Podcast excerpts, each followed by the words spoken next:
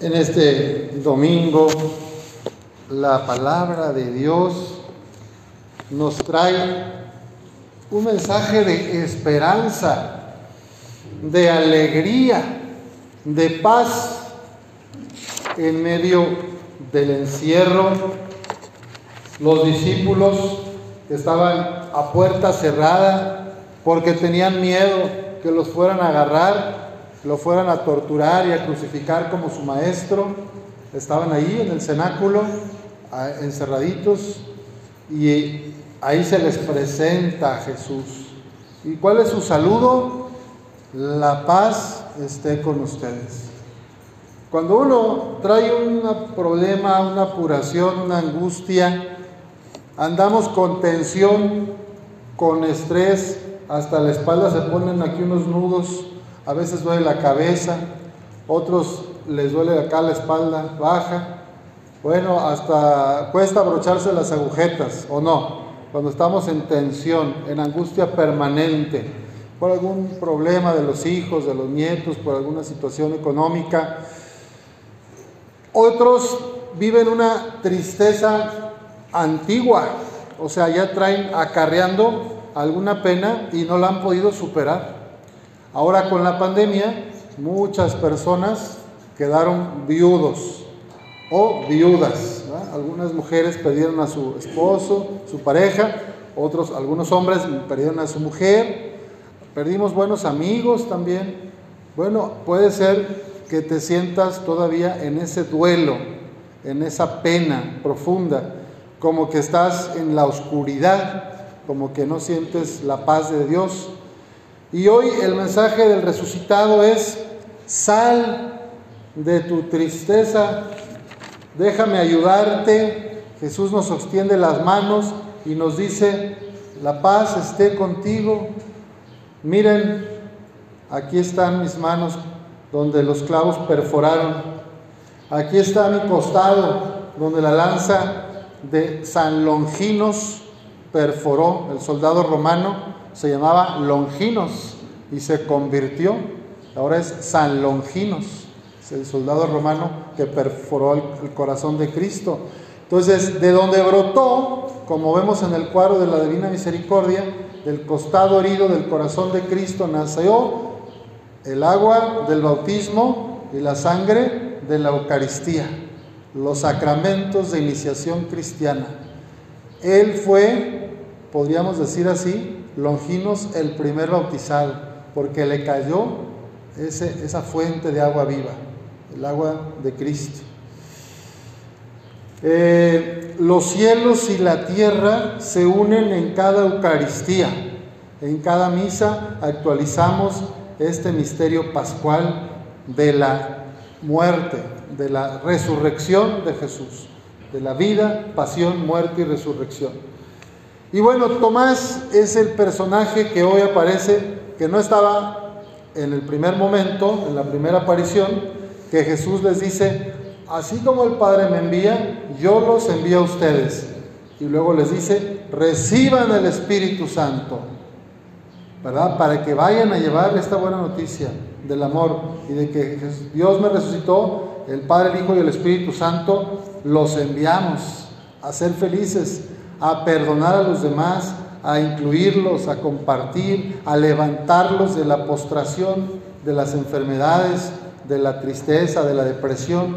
Los, eh, Jesús nos manda, la divina misericordia de Dios quiere que tú y yo seamos también misericordiosos como lo son ellos. Y Tomás no estaba hasta que, entonces les dice, yo no les creo, hasta que no ponga mi dedo en sus manos y no meta mi mano en su costado, no creeré.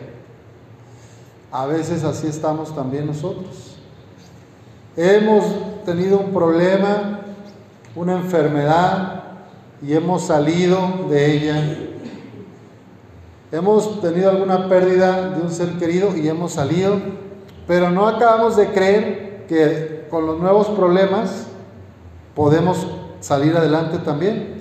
O encasillamos a nuestra gente y metemos a la persona, a la pareja, al hijo en una casilla donde no, no le permitimos y no queremos o no le creemos que pueda cambiar. Eso es permanecer encerrado. Una mentalidad cerrada es aquella que dice, este es así, este es así y siempre va a ser así. Tú eres así, tú eres así y siempre va a ser así. Ahí no estamos creyendo en que Dios puede transformar las personas, las vidas, los corazones.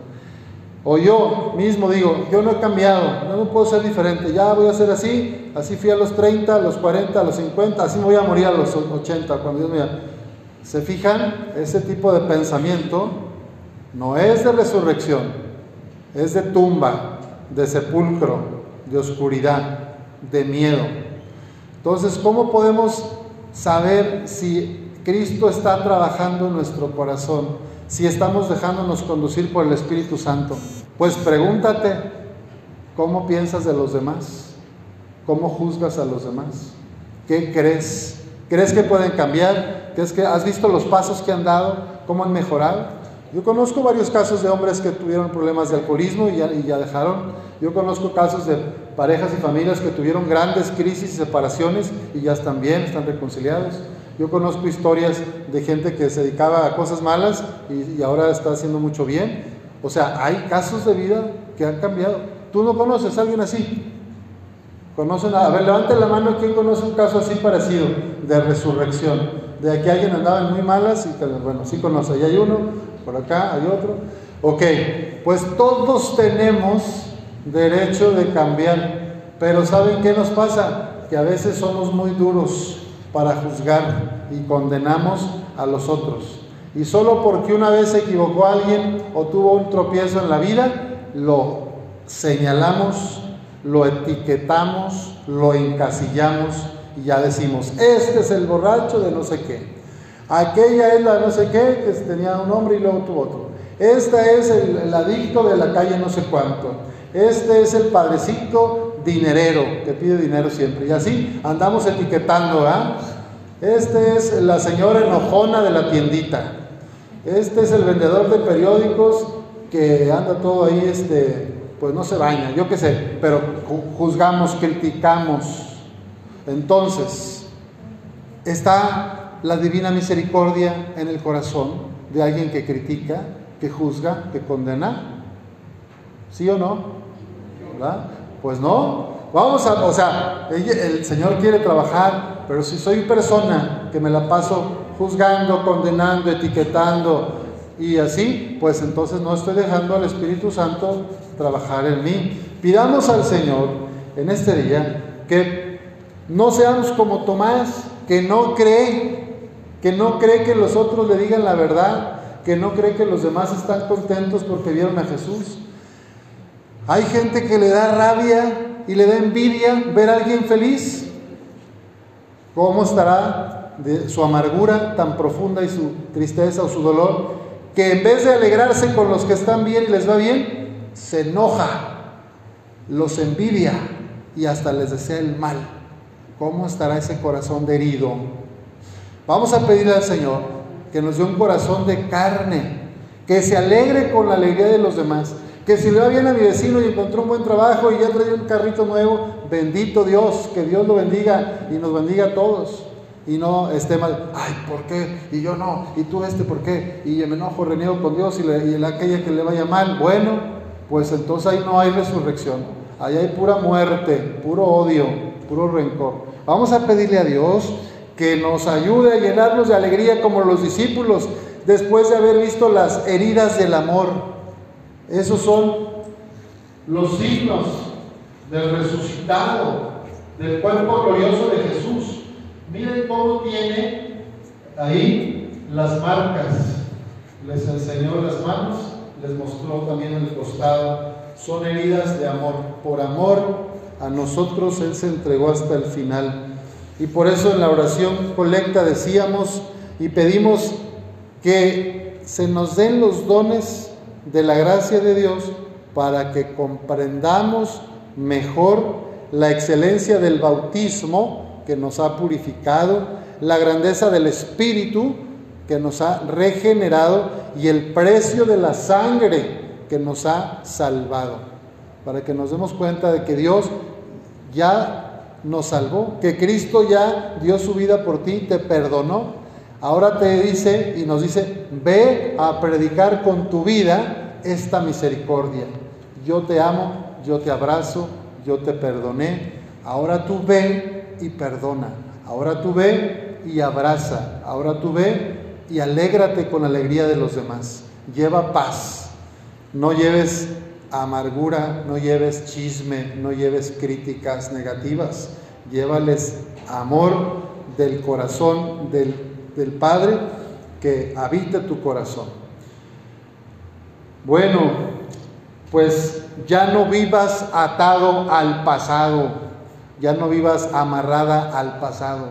Libérate Deja que Cristo te levante, que el Espíritu Santo te llene de gozo y que seas una buena noticia para los demás. Termina el Evangelio de hoy diciendo, estas cosas se han escrito para que ustedes crean que Jesús es el Mesías, el Salvador, el Hijo de Dios, y para que creyendo tengan vida en su nombre. Y dentro de la palabra vida están estos dones de la paz, de la alegría, del amor, del servicio, de la justicia. Entonces, el verdadero creyente no puede estar en la tristeza, ni amargado todo el tiempo. Hay ratos, todos tenemos nuestros cinco minutos, que podamos estar de malas o estar así deprimidos, pero Dios te llama a salir de ese estado de miedo, de rencor, de angustia. Y por eso nos ofrece los sacramentos como los medios de salvación, como nuestras formas de acercarnos más a Él. La Eucaristía, el sacramento de la reconciliación, el bautismo, que son estos tres, los, la confirmación, son los sacramentos de iniciación, ¿verdad? De iniciación. Ándele pues, pues vamos a pedir a Dios que nos ayude a reconocer su misericordia, divina misericordia, en nuestra vida y en los demás. Así sea.